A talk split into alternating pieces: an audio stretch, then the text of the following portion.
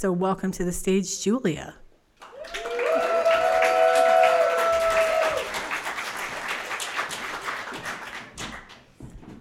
Hi, um, I'm Julia, and this is my first time sharing. So, um, but when I heard this topic, I just felt like I had to share um, the story. Um, so, the story, my husband said to start off by telling you that the story is about sex, um, because that's like a hook or whatever. Um, so, so, now I'm going to give you some context a little bit for that story.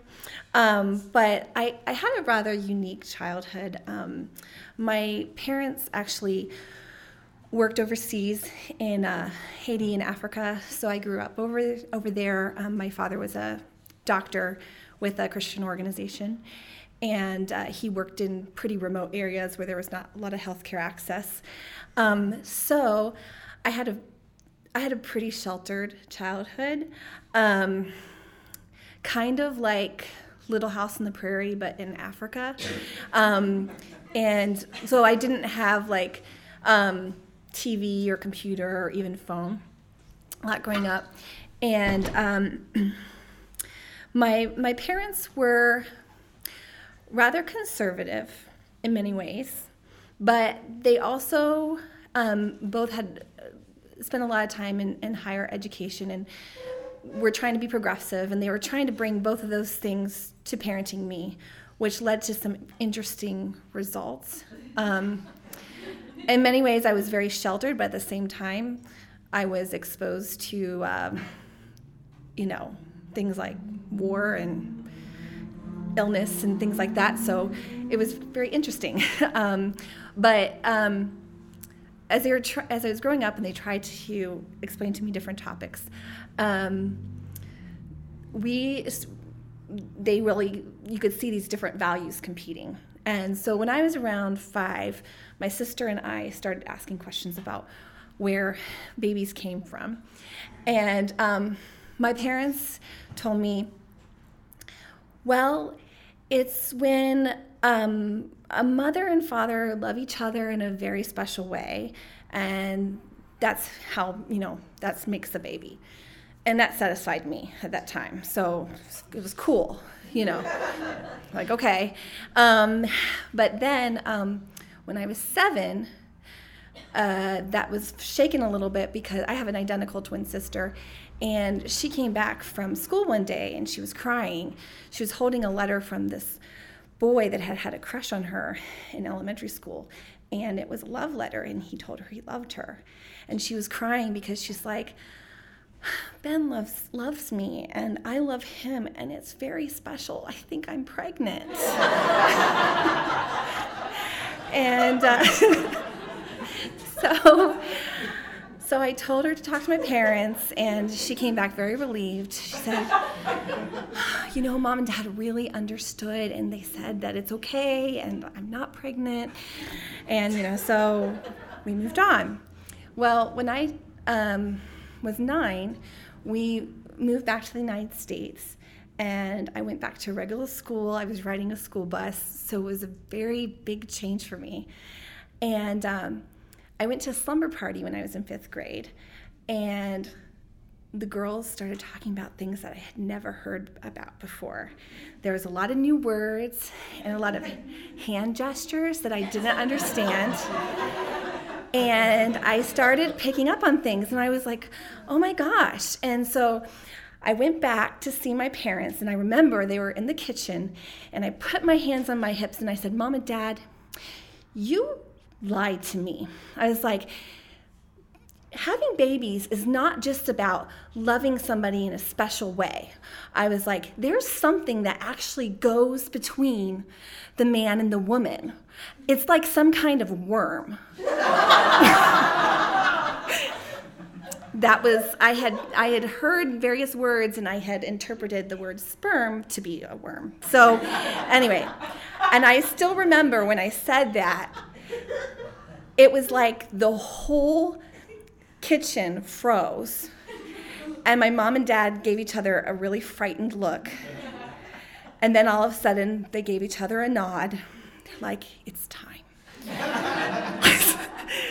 so, next thing we know, my sister and I, my twin sister and I, are sitting across from my parents at the table. At the table, the anatomy books are out, and my parents are telling me more than I ever wanted to know. Um, my dad's dying, um, you know, drawing diagrams. He was a doctor. They were telling me all, all a lot of stuff, and we're just like sitting there wide-eyed with our mouths wide open and my parents are like do you have any other questions we're like no and they were like well if you um, if you ever have any questions we are always here you can always ask anything don't ever be embarrassed we will ever you know we will always ask your questions the next morning my sister and i woke up and I went to my sister. I was like, I had a really bad dream last night. and she was like, Yeah, I had a really bad dream too. She was like, Is it real? Is that really true? And so we kind of went from knowing nothing to knowing way too much more than we wanted to know. And it really disturbed us. But we moved on. And uh, now I'm 13, and we're back li- living in Africa in a very remote village. And my father was the only doctor for a hospital that served about a hundred, um, a radius of about 100 miles. And um, he had to go away for a conference. So another doctor came in from the States to, to fill his space.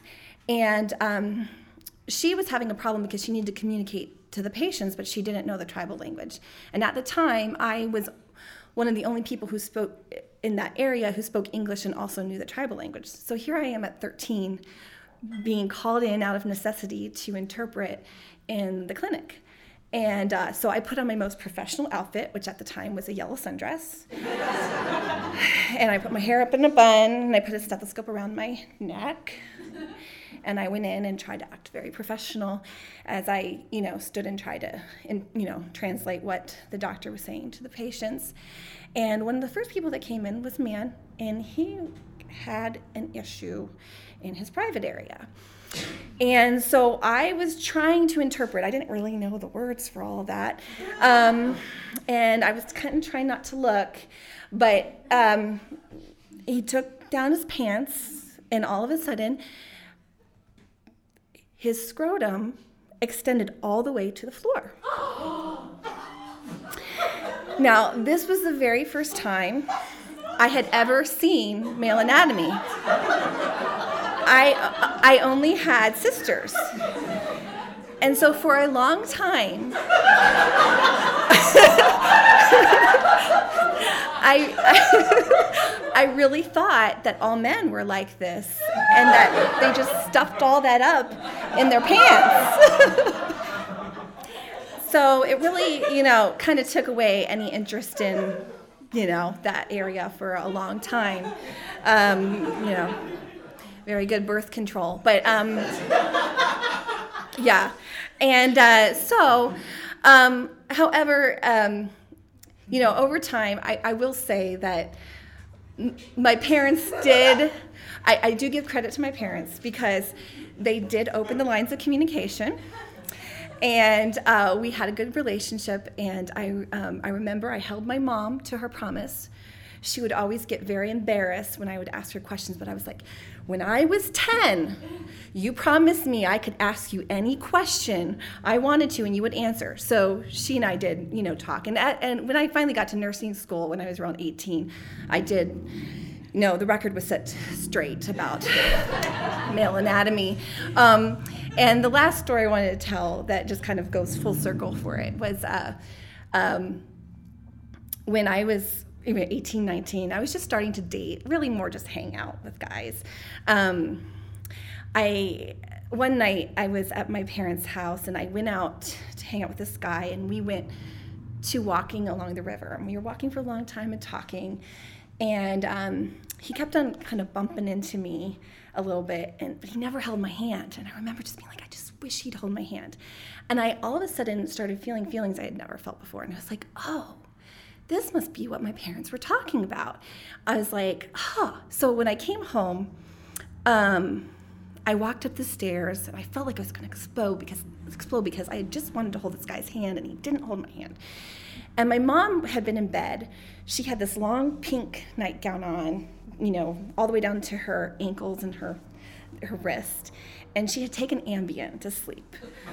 But she got up and she's like, "Oh, hey, honey, tell me about your evening." And she came and sat on my bed, tell me all about it. And I'm like, "Oh, mom," I was like, "It was so wonderful." I was like, "But," I said, "I think I'm so, I'm so sexually frustrated." and my twin sister was also hanging out with a guy she knew that night. And he had dropped her off, and they were hanging out by the door a very long time.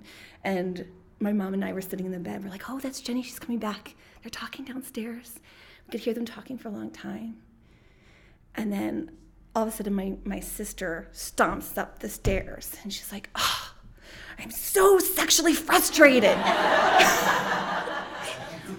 and my mom sat there in her pink nightgown in her Ambien daze. And she sat there and she's like, Well, I'm not.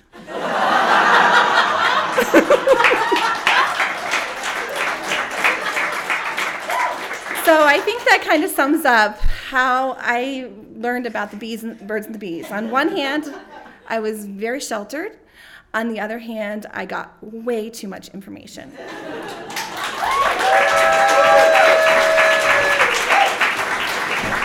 Uh, let's keep it going for Julia. First time Tyler nailed it.